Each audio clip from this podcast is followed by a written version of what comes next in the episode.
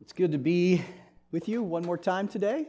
Some of you have been along for the whole journey. Some of you, may, maybe this is the first time you've been able to, to make it. Um, and uh, wherever you fit on that, thank you for, for coming. Um, I purposefully scheduled this, uh, this talk uh, on this evening because, uh, in the case that I was tired or a bit cloudy, I knew that, that if I got to teach this, uh, this, this topic, this talk, this sermon tonight, I would have no problem staying awake. Um, uh, and, and that should just be uh, heard as this, uh, this uh, sermon, this talk tonight is on a, for me, what, what has been a, uh, it wouldn't be overly dramatic to say it was a, it was a revolutionary moment for me.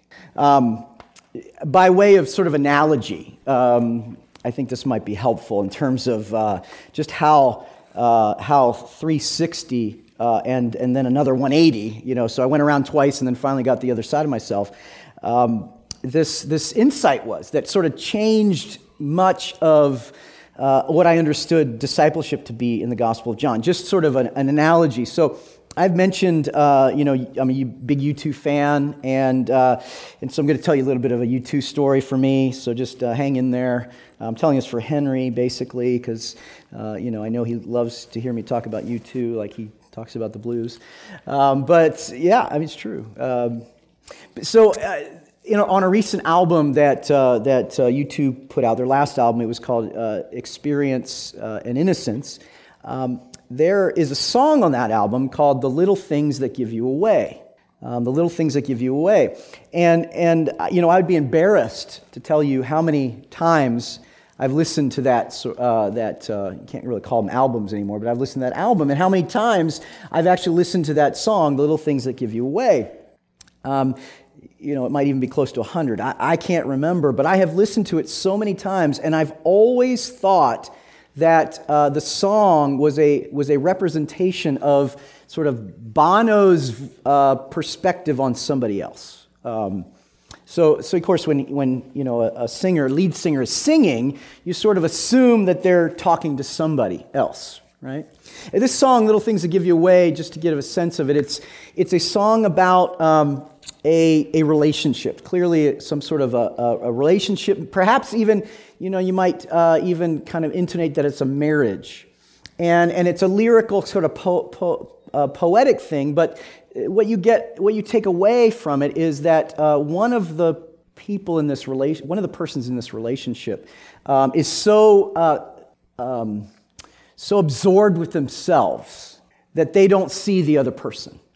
So, so one of the lines is, uh, "I'm not a ghost now. I can see you. You need to see me." And then there's another line where, where it says, uh, you, I saw you on the stairs. You didn't notice I was there because you were talking at me and not to me. Um, and it says, the little things that give you away, the words you cannot say, your big mouth in the way. It's the little things that give you away. Um, another line, another little phrase is, you're high above the storm. The hurricane is born. Um, the idea that, that you know, you're so kind of out of touch with what's going on on the ground. Um, and it, as the song progresses, I wish I could play it for you, but I wasn't, I'm not prepared. This was kind of just off the top of my head here. Um, uh, as the song progresses, it, it becomes uh, darker and darker as, as the person begins to uh, become, uh, feel a sense of hopelessness. That this person, clearly with whom they love, will never see them. Um, and and it, it very much uh, resembles a lament, frankly, where the language of the intensity uh, reaches the level of hurt. Um, it's, it's, it's, that's one the beautiful thing about the, the, the lament psalms. The lament songs teach us that when, the, when the, the hurt is this high, the language that we use has to meet it. If it doesn't, we then we, we don't actually reach consciously, we don't accept just how much pain we're going through. We minimize it. And, and the, the, the um, lament psalms invite uh, uh, worshipers of the God of Israel to, to uh, be open, to be willing to say to God what is truly the, the experience of being human. And, and uh, it uses some very, very uh, intense and dark language, this, the Psalms of Lament do. Um, and, and it's not the kind of, it's not the, like pretty stuff. It's not like, you know, it doesn't make you feel so good. It's not often the stuff that you would hear um, taught in, in church because it's just, it's just a little, um, it's a little violent, you know. God uh, break the teeth of their children, um, that sort of thing. Um, but but the, the principle of, of lament is if you do not express those things, you can never move through the process of grief to some new space. Okay? Well, this song, Little Things That Give You Away, and I hope you look it up on, on YouTube because there's a great video of it. Um, the Little Things That Give You Away sort of builds up from this kind of, this, this sense of, um, of despair. It, it, it kind of keeps moving to where the, the lyric goes sometimes, sometimes the end is not coming, sometimes the end is not coming, and then it's like sometimes, sometimes, sometimes, and you're just feeling like emotionally sort of dragged out. Like, when is this thing going to come to its resolution? And, and, it, and the song ends sometimes the end is not coming, sometimes the end is, is here. The end is now. Uh, and, and you're kind of thinking, well, is, is, this the, the, the description of sort of the end of a relationship? Um, but before it finishes, there's one little bit of line that says, uh, it's very, uh, the, the stained glass is, is broken, um, which is a very uh, interesting sort of way of, of, of uh, alluding to faith in the place of, of desperation, where um, our conceptions of, of, of, of God and of Yeshua and the Christian life uh, begin to sort of uh, become dis- we become disillusioned, and the, the painted glass, you know, uh, of, of church windows doesn't, uh, uh doesn't hold the, the, the, the, naive beliefs of a, of, a, of a childish faith. But then, and so this is the point I want to, I want to get to in this, but then the, the last line is, um, is, is uh, I, the, the, the, the, the words go, I will, I will keep seeing you through tears. I, I will keep seeing you through tears. This is the one thing I know. I'll keep seeing you through the tears.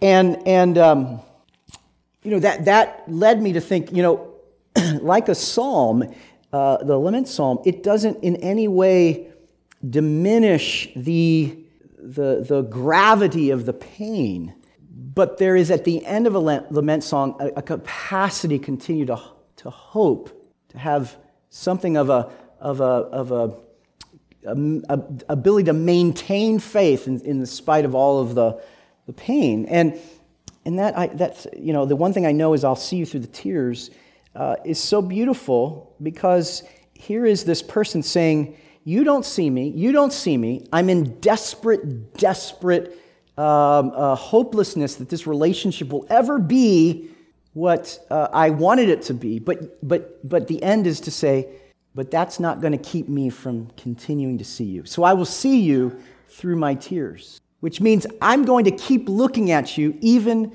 or no matter what it costs me. Okay, so I'm, you know, I'm thinking, okay, Bono's saying this to somebody, and this, you know, that's I mean, who, who does Bono think he is? I mean, you know. Uh, uh, and and so, I'm, so a few weeks ago, uh, literally, this is like three weeks ago, uh, I have a quite a long commute to, to North Park because I live um, in the suburbs. And so I'm driving, it's early in the morning, and again, I'm listening to this song, you know, as I do. And it just like, bam, it struck me. Like, like I had a 180 degree paradigmatic sort of turnaround in this insight to this song that just, that just uh, shattered me. Not kidding.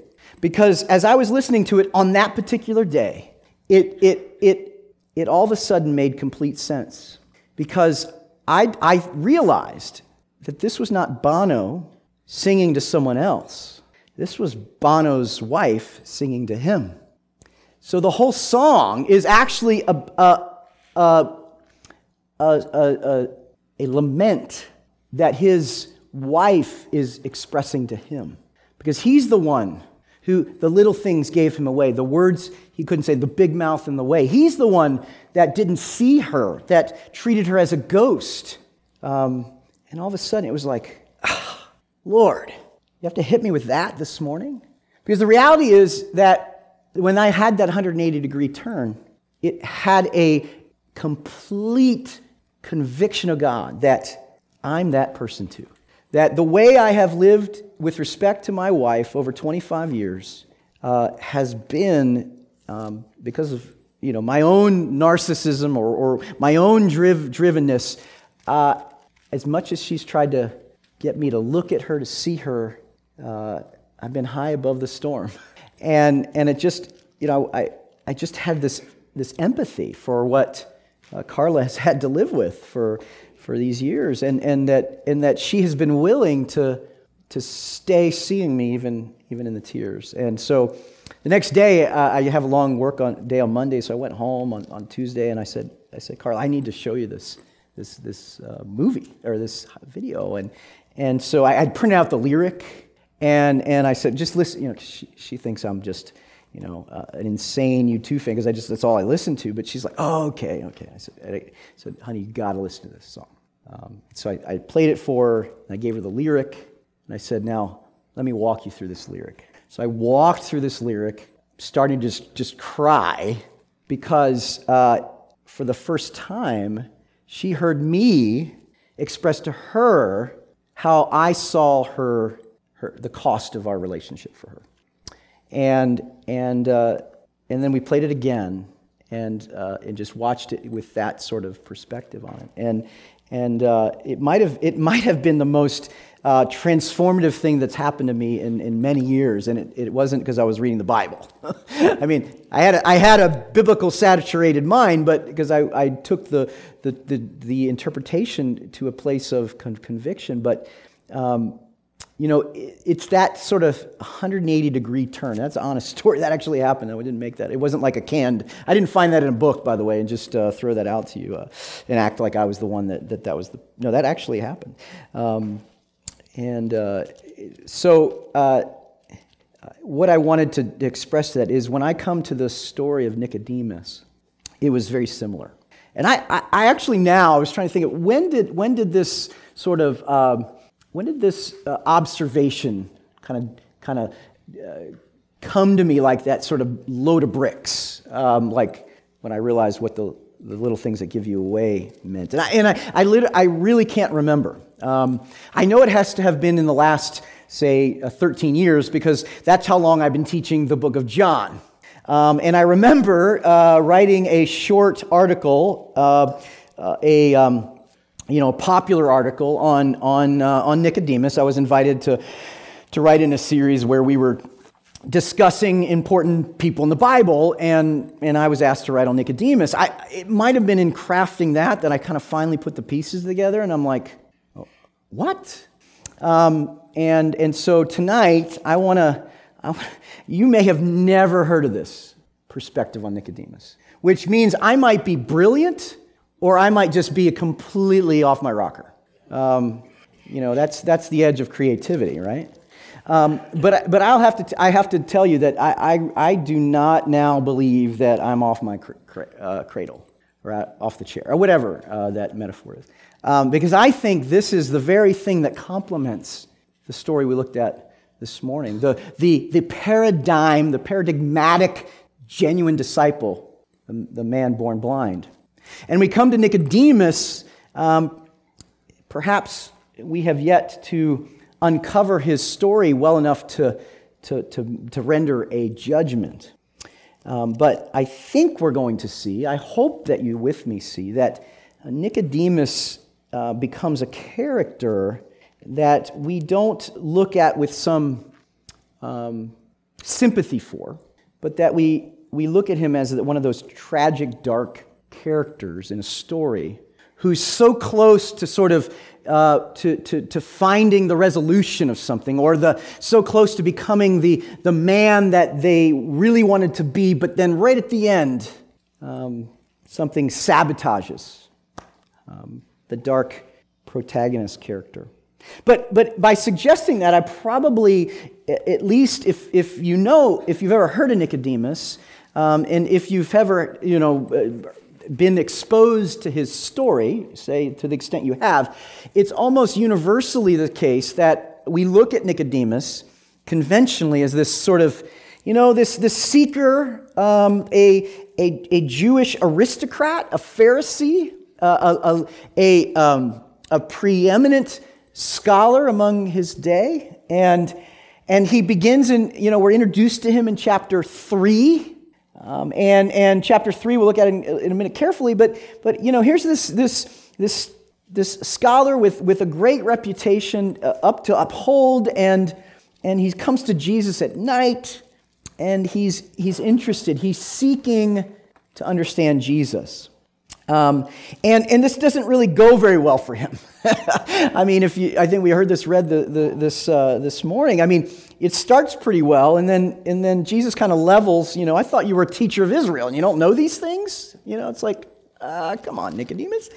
Um, and, but the idea you come away with typically uh, with Nicodemus chapter 3 is, hey, at least he showed up. I mean, none, none of the other, you know, Pharisees had sort of even really sought to understand Jesus. At least he showed up. You know, he's got some interest. He has, he has a seeker um, uh, uh, driven. He's, he's driven to, to kind of try to get his head around Jesus, to come to Jesus. And, and so, you know, we're kind of okay, we're not sure you know what to think about nicodemus and so he sort of steps back out of the out of the story until chapter 7 when um, there is a, uh, a discussion uh, between and among the Jewish leaders about what to do with Jesus. And again, we're going to look at this more carefully. But, but there we have Nicodemus um, attempting, maybe his best attempt, to, to sort of um, uh, lightly defend uh, Yeshua. Um, uh, to, to, sort of at least uh, stem the tide of this sort of wave of criticism. Just very light. So we're like, okay, you know, he's, he's moving here. He's, he's, he's beginning to kind of get it. I mean, he's willing to, okay, he doesn't do very much, but, you know, he, he puts his toe out. Come on, Nicodemus, you know, yeah, come on, go, do it. You can do it. And then, and then he, again, he steps out of the narrative, only to come back the last and third time in chapter 19 after Jesus' death. He, along with Joseph of Arimathea, brings an enormous, inordinate amount of, of spices uh, in terms of their, their, their, their, uh, their weight and their value. Extraordinary, extraordinary amount. And they request from Pilate to take the body of Jesus. They prepare it for burial and they bury Jesus. And so the, the sort of the narrative, the conventional narrative is look at this guy. He's gone from sort of seeker.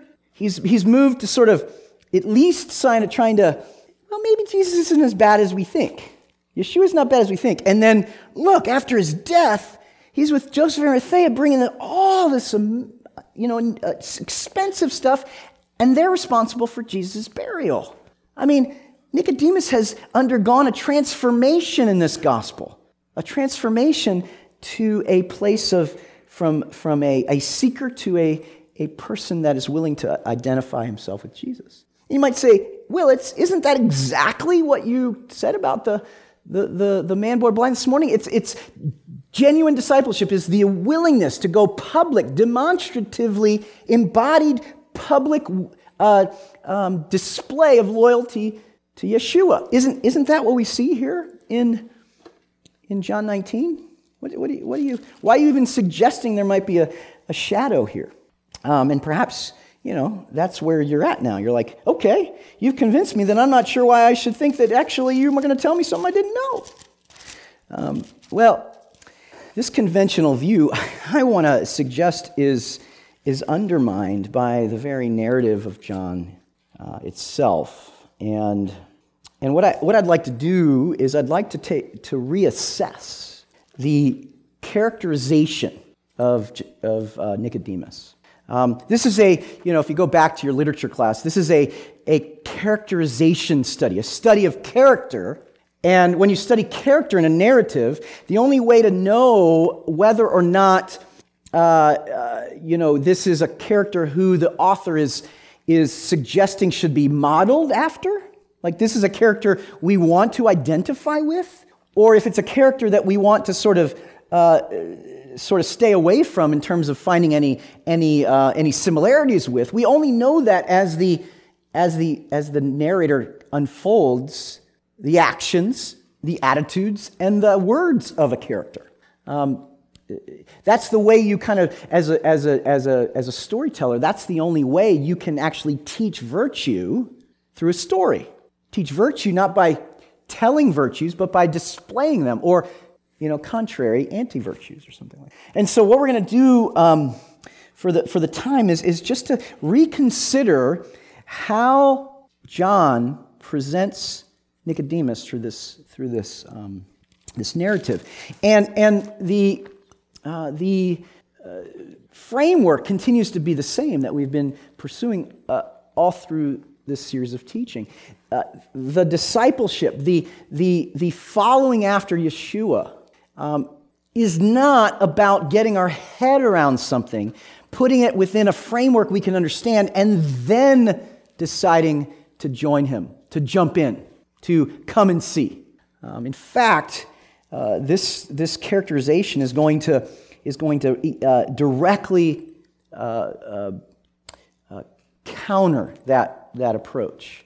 we're, we're going to, I think, see that um, the difference, there's a big difference between the man born blind and Nicodemus, and they become kind of the, the, um, the opposing or con- contrarian examples of of how one responds to being present with Jesus. Okay? So, I think the first clue that I ever noticed that there might be something shadowy that John has to say about Nicodemus uh, in the introduction to Nicodemus in John chapter 2. You really got to have your, your Bible open, John chapter 2.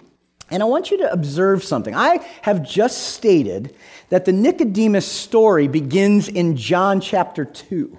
Why do you think I'm off by just a couple of verses? Because in my Bible, the NIV, the Nicodemus story doesn't begin until chapter 3, verse 1.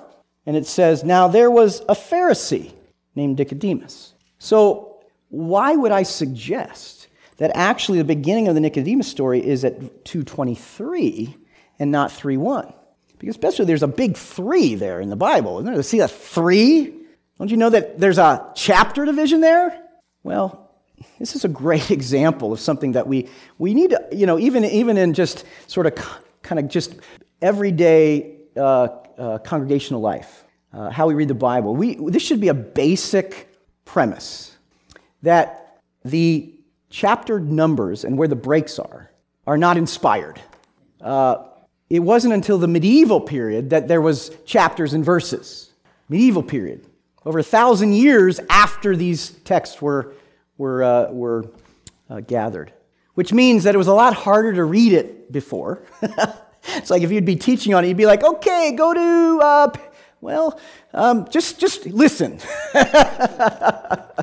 um, so whoever uh, did, the, did the, the labor of love to give us chapters and verses, let's, let's not be too critical. Let's be sort of thankful because it makes communication around Scripture much easier.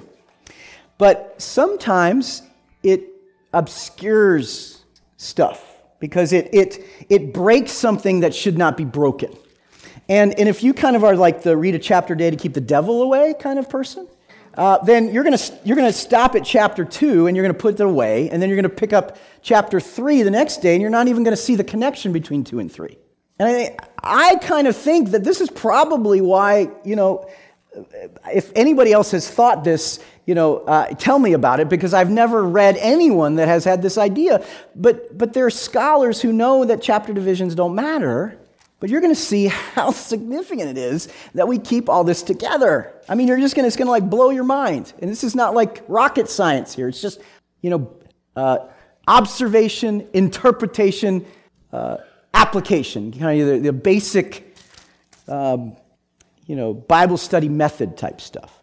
Okay, so if you get the context, uh, Yeshua has just performed a demonstration in the temple you know, he, he, he goes rogue and starts knocking stuff around and, and uh, kind of creating a great disturbance. And, and unique to John, uh, we have a discussion which we're not going to have time to un, uh, you know, unpack, but unlike the synoptic gospels, uh, uh, John's perspective on this, on this uh, story is that it reveals uh, Yeshua's uh, temple presence. That, that according to John, Yeshua's body is, the, is the place on earth where God's presence is demonstrated, displayed, seen.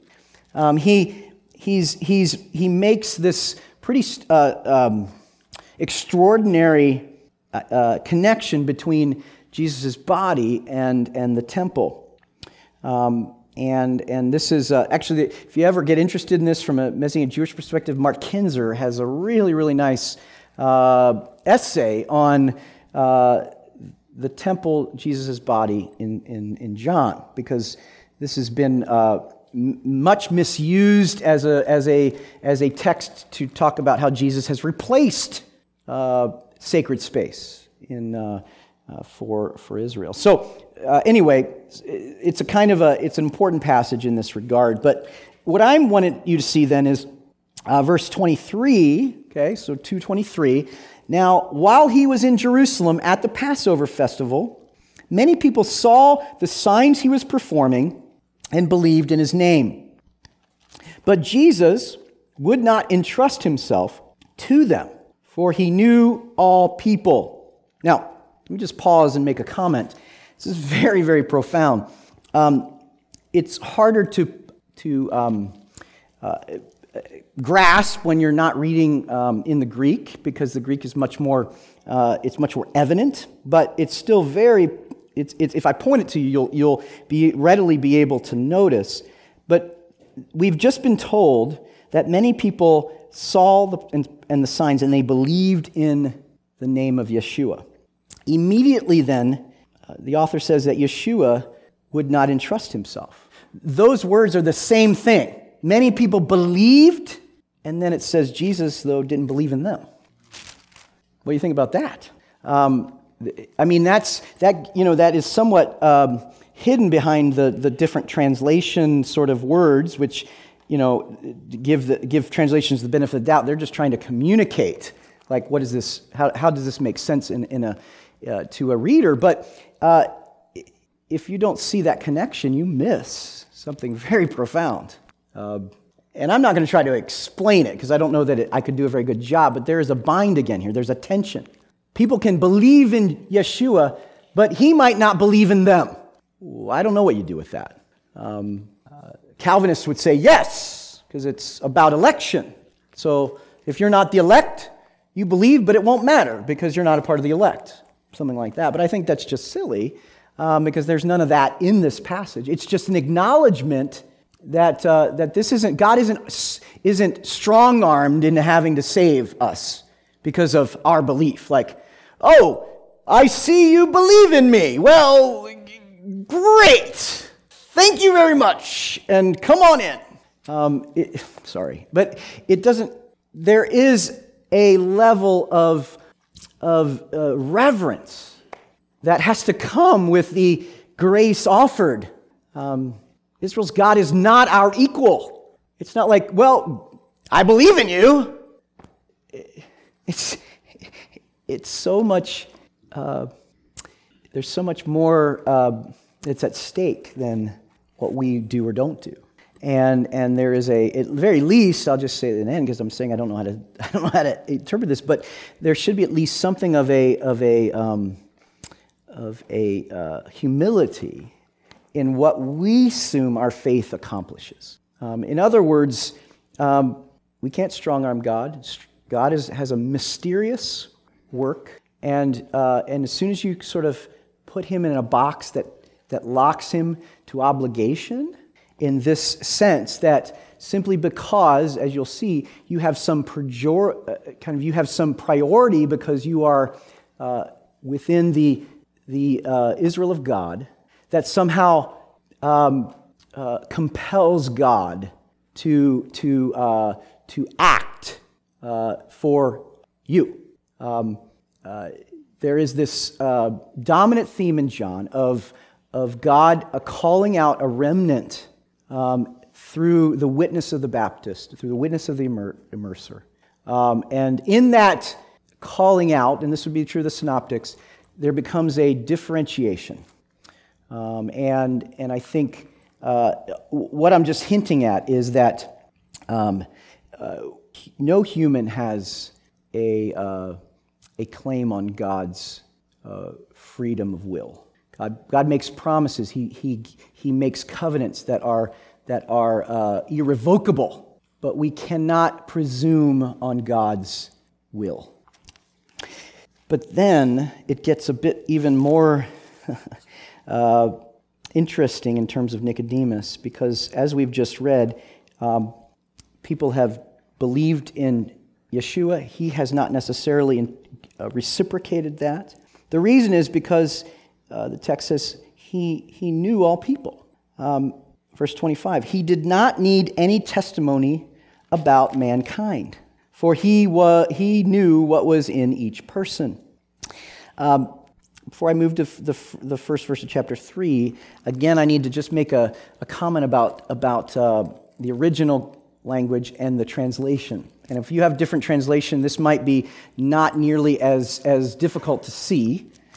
But again, I'm, I'm using the NIV, which is, uh, is, is, is not a, is not a, um, a word for word liter, literal translation. It is, uh, it is a translation that attempts to capture concept with concept. And, um, and literal translations, dynamic equivalent translations, the, the concept or concept, both have a place. They're both useful.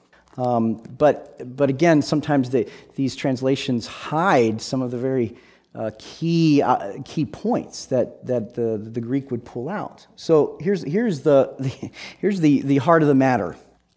Uh, verse 25 actually says, you know, the, the literal translations, he did not need any testimony about man, anthropos, generically. But mankind is a good translation, but you will miss something if then you don't realize that the next line, for he knew what was in each anthropos.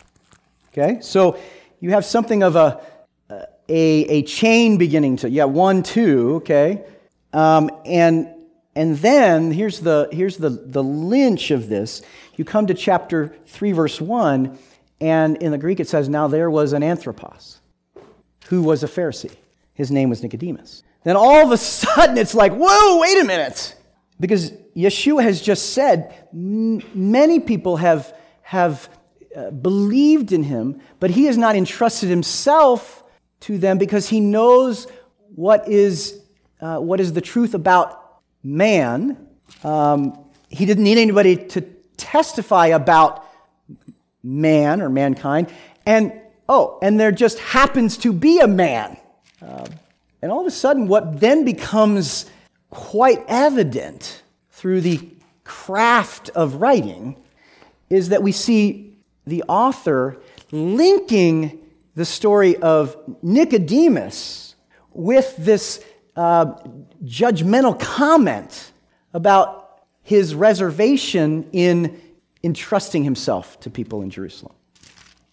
So, immediately, in the introduction of Nicodemus in chapters end of chapter 2 verse 3 and chapter 3 we realize that, that nicodemus's his introduction is the example to substantiate the point that John makes in chapter 2, verses 23 through 25.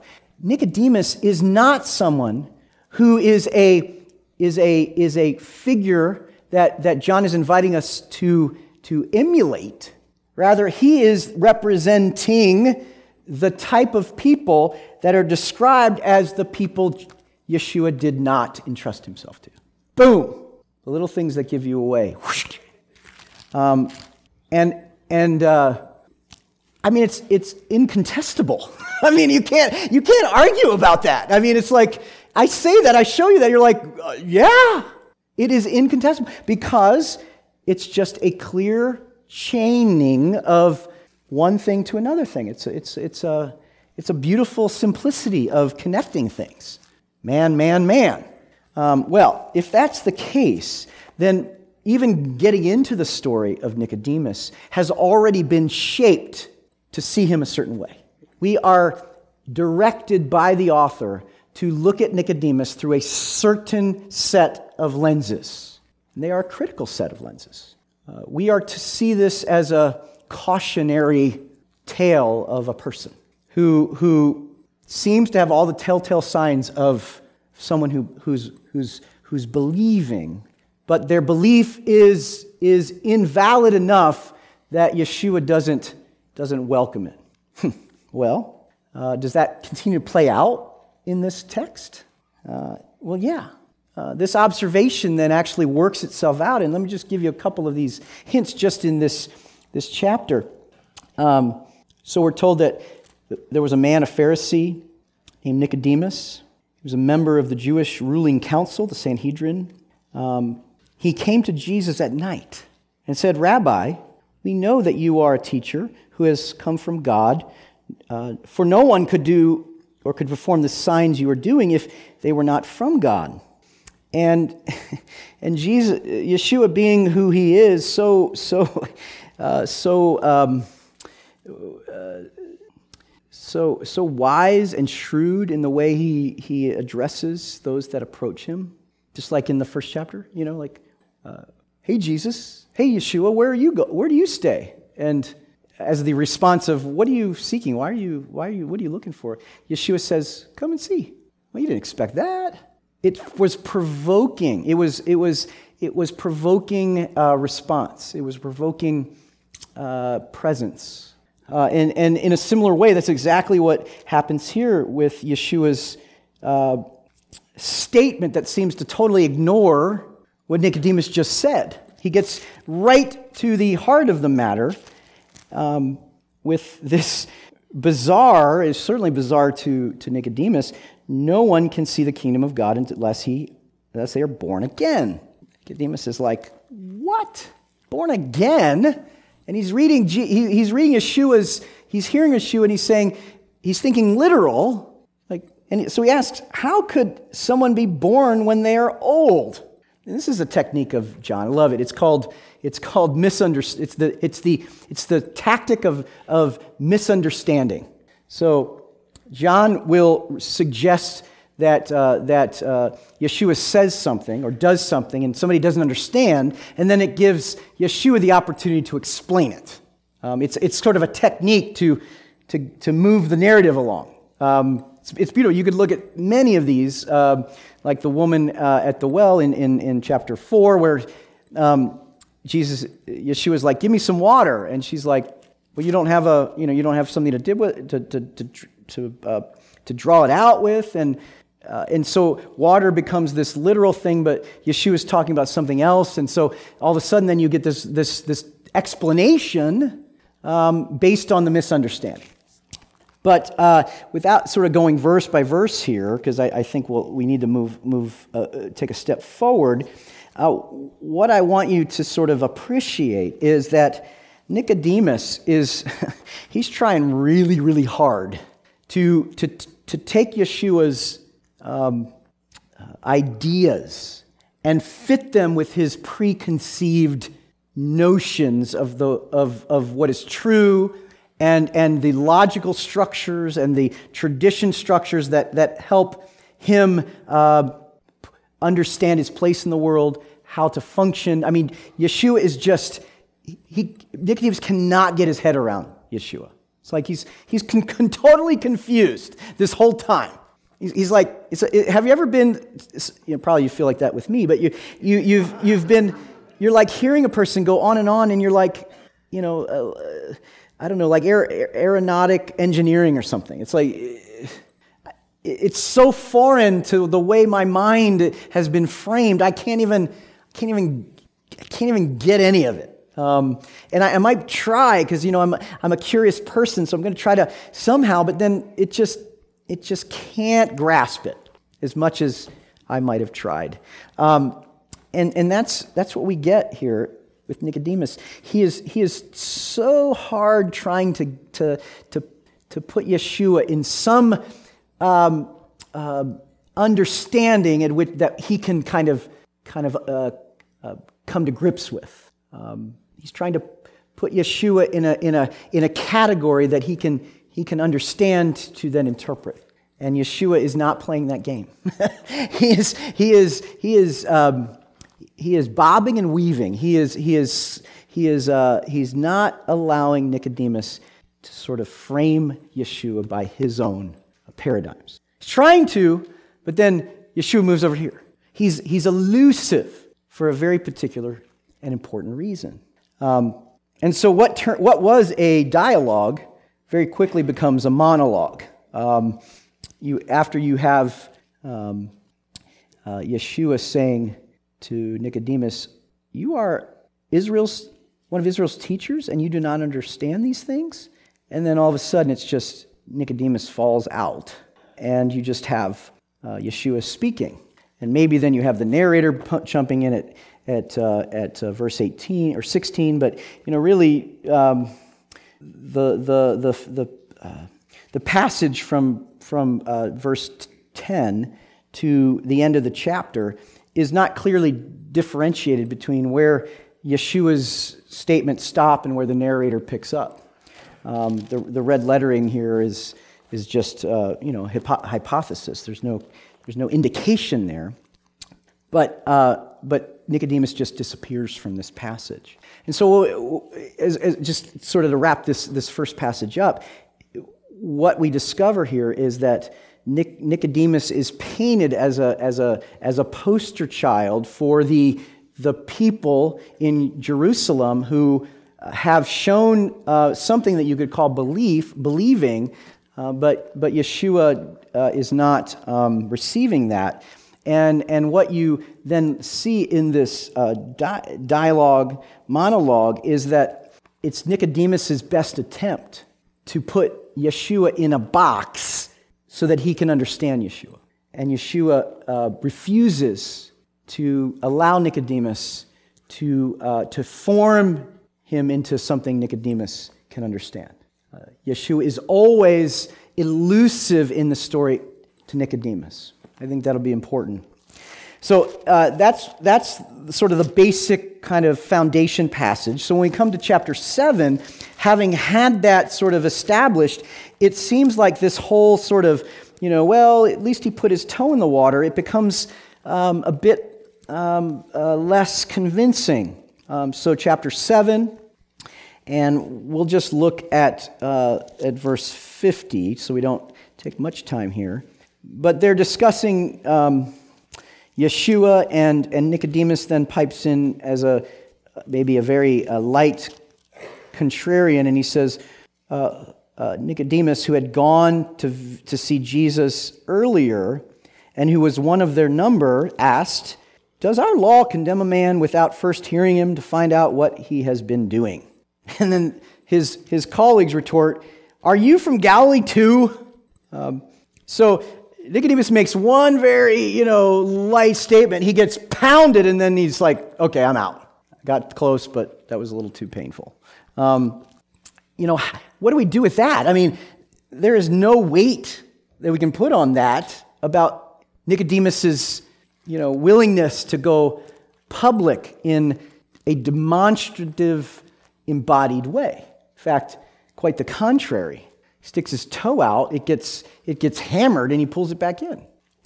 Well, that's okay. Okay, well, let's, well, let's look at the last, the last uh, example of, uh, of uh, the story of Nicodemus in the gospel, and, and that is um, um, chapter 19, verse uh, 38. Uh, later, this is after the, the, the death of Yeshua. Joseph of Arimathea asked Pilate for the body of Jesus, Yeshua. Now, Joseph was a disciple of Jesus. Don't go past this too quickly. But secretly, because he feared the Jewish leaders. With Pilate's permission, he came and took the body away. He was accompanied by Nicodemus, the man who had earlier visited Yeshua at night. Now, this is the second time when Nicodemus has been mentioned. It has defined him as the one who has visited him earlier at night, or earlier, in this case, earlier at night. So it's linking all of these together. Um, there is a very important sort of chain here of characterization. Taking Yeshua's body, the two of them wrapped it and with spice and, and with spices and strips of linen. This was in accordance with the Jewish burial customs. Oh, I, I skipped the part about uh, the. Uh, they brought a mixture of myrrh and aloes, about 75 pounds. Um, according to sort of best guesses, this is a, a, um, a monetary value of tens of thousands of dollars today. I mean, this, this, is, this is no sort of like empty your spice cabinet. Uh, this was tremendously extravagant. Some have even made, made the case that this shows uh, that these two were attempting to bury Jesus in a, in a royal way, to, to uh, give Yeshua the proper burial that he deserved as the, as the Israel's Messiah. Um, and that's the end of Nicodemus' story in, in, uh, in, the, in the gospel. Um, and so, the, you know, what I want to sort of think about is does this, does this, um, does this paragraph where Nicodemus is, is, uh, is put to, together with Joseph and they bury Jesus with this uh, extraordinary uh, monetary valued uh, pounds of, of spices. Does this, does this suggest anything about Nicodemus's discipleship? I mean, you might say, okay, well, it's public, um, or is it? um, it's, it's, uh, it's expensive, it, it, so it's a huge investment. Um, that sounds really good. Um, and it's kind, it's, it's, um, it's hum- human, it's humane. They're taking the, the crucified Yeshua and they're giving Yeshua a proper burial, perhaps even one on a, on a scale of royalty. So, what, what are we to take away from that element? That does seem slightly um, a bit cheerier of a, of a view of Nicodemus. Well, um, that could be true. Uh, that's a possibility. But given what we've already seen in, in terms of, of John's presentation of Nicodemus, I wonder if this is more ironic. Um, and the irony is that uh, when Yeshua was, was alive, when he wasn't a corpse, the, the, um, the risk for Nicodemus to come out to be a public, demonstrative, embodied loyalist to Yeshua was certainly a, a much less significant risk after he's dead. Um, showing loyalty to a corpse is not loyalty. Um, in fact, it may very well be one of the most ironic parts of, of John's narrative. Because while Nicodemus had plenty of opportunity to do what the man born blind did, he didn't because he didn't want to lose his position, his status, his social location. Notice what it described the two of them. They're secret disciples. Secret disciples. What does that say about them? Is that a, is that a, uh, is that a, a, compliment for John? Hey, at least you were one. Um, well, I think we could answer that uh, pretty easily if we just go over to uh, just one more passage. Uh, if you look at chapter 12, um, and this is kind of in the middle of a transition. You remember last night we talked about how you can break uh, the Gospel of John up into two halves based on uh, these pillar witnesses uh, John the Immerser, uh, the beloved disciple. And so uh, chapters 11 and 12 become hinges to these two um, major sections. And, and what we have at the end of uh, chapter 12 is a reflection by the narrator as to why so many of, of Yeshua's contemporary Jewish compatriots did not believe in him. So listen to this. Uh, I'm, again, I'm in 1237. Even after Yeshua had performed so many signs in their presence, they still would not believe in him. This was to fulfill the word of Isaiah the prophet Lord, who has believed our message, and to whom has the arm of the Lord been revealed? For this reason, they could not believe, because, a, as Isaiah says elsewhere, He has blinded their eyes and hardened their hearts, so that they neither see with their eyes or understand with their hearts, nor turn, and I would heal them. Isaiah said this because he saw Yeshua's glory and spoke about him. Yet, at the same time, so the yet, even among the leaders, some believed in Yeshua. But because of the Pharisees, they would not openly acknowledge their faith for their fear that they would be pulled out of the synagogue.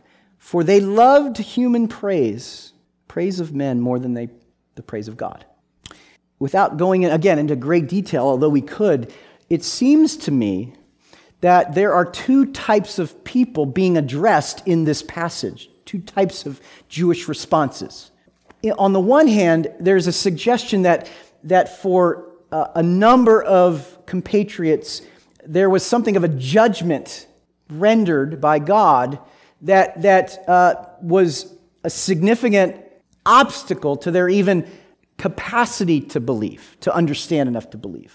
Depending on this very difficult uh, you know, interpretation of how we, how we relate Isaiah, the quotation and the use of, to, to what um, John is trying to define here. I'm just suggesting, for the sake of argument right now, he's essentially saying there's a group of, of, uh, of Jewish contemporaries of Yeshua that, that, that were, were not able to believe. Just say for the sake of argument. There's this group. But then there's this second group. And the second group, they, were, they had the capacity to believe. In fact, they did. But because they were more interested in the praise of men, they were, it was more important for them to receive the praise of men instead of God, they kept their mouths shut. They did not become public, genuine disciples of Yeshua in the way of the, born, the man born blind. As I read that, I, I hear, and, and again, this is, not, this is not scripture, that was scripture. This is Willitts's take on it. To me, it seems that it's, it's more of a, of a, um, of a condemnation for uh, against people who could go public but choose not to than for those, in a sense, who weren't really able to understand enough or get far enough to even come to a place of decision. So, what I want to suggest to you is that in this, in this context, the real, the real indictment is against this group of, of, of uh, Jewish leaders who believed but did not, did not demonstrate publicly and in an embodied way that, that loyalty. And so, if that's true, you might find that harder to, you know, to, to sort of say. So, I'm saying, if that's true, then when we come back to Nicodemus and Joseph of Arimathea, and, and John calls them secret disciples, it, it, it brings us back here to chapter 12. And it makes their act of generosity a terrible irony. Because in their attempt to sort of uh, connect with Yeshua, with being in Yeshua's presence, when it was possible to become genuine, they didn't decide to. But after Yeshua is a corpse, they, they shower the corpse with the gifts with, without any cost. Might have cost them monetarily, but they didn't have to pay any social public price. And so, um, one little last detail that kind of sort of just puts this in, the, in a whew, in the most powerful way I want to go back to that word night. It was mentioned several times. Nicodemus came at night. Then we were reminded that he was the one that came at night. Do you know the only other time that word is used? You know where the only other time that word is used? Henry, where's the only other time the word night is used in the Gospel of John? Do you know? Close. But that's not in this Gospel, sorry. No, it's in the same story, okay? So the, the upper room, the betrayal. The betrayal. Judas leaves, and the writer says, and it was night. Well, let me just tell you, you do not want to be associated with Judas. Um, and so the fact that Nicodemus is connected with this darkness that was the cover of the betrayer, um, in the, in the larger framework that light and dark uh, is, a, is an important um, uh, kind of apocalyptic uh, uh antithesis. Um, chapter 1 in the, in the, in the prologue. Uh, the light shines in the darkness, and the darkness could not overcome it. So, Nicodemus is presented as someone who represents people in Jerusalem with which Yeshua did not receive their faith. Nicodemus shows very little courage in uh, what you could hardly call an attempt to, to, uh, to, to be of some sort of a, of a dissenting voice in the Sanhedrin. There's only three times uh, the, uh, the word night is used, unless Henry can remember a fourth, uh, which I'll just tell me afterwards. Um, uh, but it again, it again is the, it's, the, it's the, still proves the rule. Um, you don't want to be associated with night. Um, and, and, and then this scene, which is perhaps most tragic, here's these two men, also under the cover of, of dark. It's, it's at this sort of, it's at the, it's at the cusp of Shabbat. It's at, it's at that kind of, the, the, the, you know, it's almost about to be Shabbat. The, the sun is, is setting. And, and, and uh, the act of kindness is really the most tragic um, the saddest part of the story. They waited too long, they didn't do it when it really mattered. And so Nicodemus is not someone with whom we want to be associated, we want to emulate. In fact, he's far from it. He is the epitome of the counterfeit disciple for John. It teaches us that, that there is no virtue in seeking but never finding. There is absolutely no virtue in staying in a seeker position and finding somehow religious significance from the fact that you are seeking, you are, you are, you know, you're open, you're willing to ask all kinds of questions, you're, you're hanging out, soaking it up. That's not a virtue. I mean, I'm glad you're here. um, you, if you weren't here, you couldn't hear this. Me say it's not a virtue. Um, but there are a lot of people that think it's very virtuous to be a seeker. In fact, there was a Bible that came out of Willow Creek that was called the Seeker Bible. And it was, its purpose was to uh, you know, be given to seekers. Um, and I suppose they could just keep reading it because it was the Seeker Bible. So it didn't actually call them to anything other than seeking. Uh, but it's no, there's no virtue in seeking if you don't find. The only virtue in seeking is to be, to find. Um, I don't know why those people like have those things in the ocean, you know, the, the beach all the time. You know, they're just like, dun, dun, dun, and like, like find a penny. I'm like, sorry if this would offend you, like you do that kind of thing, but I just sort of, sit around and watch, like, is it really, you know, is it worth your time to find like a nickel? you know, it's not like you're finding gold there. Well, I suppose you might find a ring, I guess. Uh, I correct myself. But, I, you know, it's seeking has to find, or it's or it's not virtuous. I think another uh, implication of this that's really important for us is that Nicodemus uh, challenged would, would be disciples uh, to commit to following Jesus without abandon. Without abandon. I mean, you just have to be willing to jump. You have to be willing to uh, make a decision without any um, not, not, with, not, with, un, with, not without any uncertainty, but within the midst of uncertainty, it's like you're all in. That's what Nicodemus teaches us. Um, and, and another important thing that just is so powerful to me is uh, Yeshua refuses to be shaped into a, into a, uh, a bite size, um, formed uh, idea that we can, we can um, process through our own sort of faculties. He defies categorization. He defies the attempt by us to, to lock him into something that we can understand. No, he demands that we come to him without any expectations of understanding.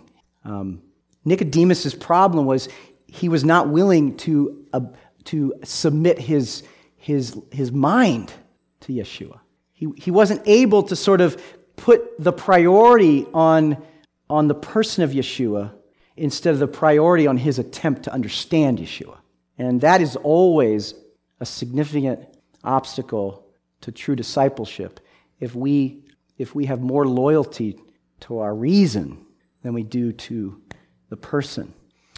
Um, but to end it on a more happy note, no, to end it on a note that's also very, very um, important in this.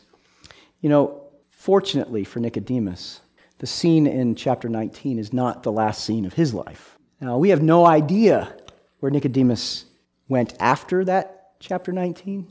There are some interesting uh, traditions that were told by some of the church fathers, like, like Augustine, and Nicodemus ends up becoming a very prominent leader in the, in the Jewish church in um, Jerusalem and is, you know, is buried, and then his grave is found in the fifth century, and he's moved over here. And, you know, Augustine has lots of things to say about it, but, you know, we have no sort of way to validate or, or to verify it. But, but I, hope, I hope Augustine is right. I hope Augustine is voicing something about Nicodemus that would be the most remarkable thing. And that is what matters is where you finish, not where you started. And if any of us had, had if any of our lives were taken as kind of a, you know, a, a era defined us wholly, uh, that could be alarming. I'm not going to get this correct, but I think somebody has, has noted that if you took uh, Adolf Hitler's life and you just took a section of it and you, and you interpreted his whole life by a section, you would never have been able to understand sort of what he would have, uh, uh, uh atrocities he would have accomplished in his life or, or committed. Um, and so to try to boil anyone essentially down to a, a, uh, a, a period of time and say, this is who this person is, is to, um, is to commit an error that doesn't then uh, give any um, generosity to the idea that people can change, even, you know, our relatives, um, our friends, that, uh, that anything's possible. And, and so the story in, in John is very dark for Nicodemus, but that's not the last chapter of his story. And so this story of Nicodemus in John is not one that invites emulation, it's one that invites um, uh, critique. It invites us to, to define following after Yeshua as public and all in, or it's not. Um, John sees it as one or either it's either this or that. He doesn't give anyone cover. It's either you're all in or you're not in at all. And, uh, and so uh, that's the sobering part of, of Nicodemus' story. But as it might be for any one of us, or for some of us who know um, uh, friends or family that, uh, that perhaps uh, uh, look a lot like Nicodemus, um, it, it, it, gives us still this hope that, uh, that, that there, is, there is more to the story. So, um, yeah, just to sum, sum up and, and, and say in, in, in relationship to the man born blind that we looked at this morning, we have the two paradigms of response to Jesus, to Yeshua, that is, that is effective and genuine, and one that is, that is um, disingenuous and therefore ineffective for um, a, a, uh, a presence with Yeshua that will lead to abundant life and ultimately to, um, to new creation, to, uh, to partaking in the, in the world to come. So uh, let's just uh, pray together um, and, and um, just reflect now on these two these two poles of response to Yeshua. Yeshua uh, and, uh, and Father and the Ruach God, we, we ask that you would come and you would reveal your heart and your presence to us, um, and that you would use your word to invite us to evaluate our relationship to the Messiah. Yeshua, show us uh, who we more resemble man born blind or Nicodemus. And we invite that because uh, we don't want to be um, deceiving ourselves, to think that we are committed followers of you when, from your vantage point, we are not. May it be sobering to us in a way that leads us to truth, to recognize that very provocative contrast that people believed in you, but you weren't willing to believe in them. May that provoke us to clarity in our discipleship, in our followership after you, Yeshua, so that we might be able to have a self awareness that doesn't, doesn't pretend to be something, that isn't willing to continue to pretend to be something that we really aren't. Um, may this convict us. May this lead us in repentance to a genuine reception of your resurrected, embodied presence with us as your people. In the name of Yeshua, amen.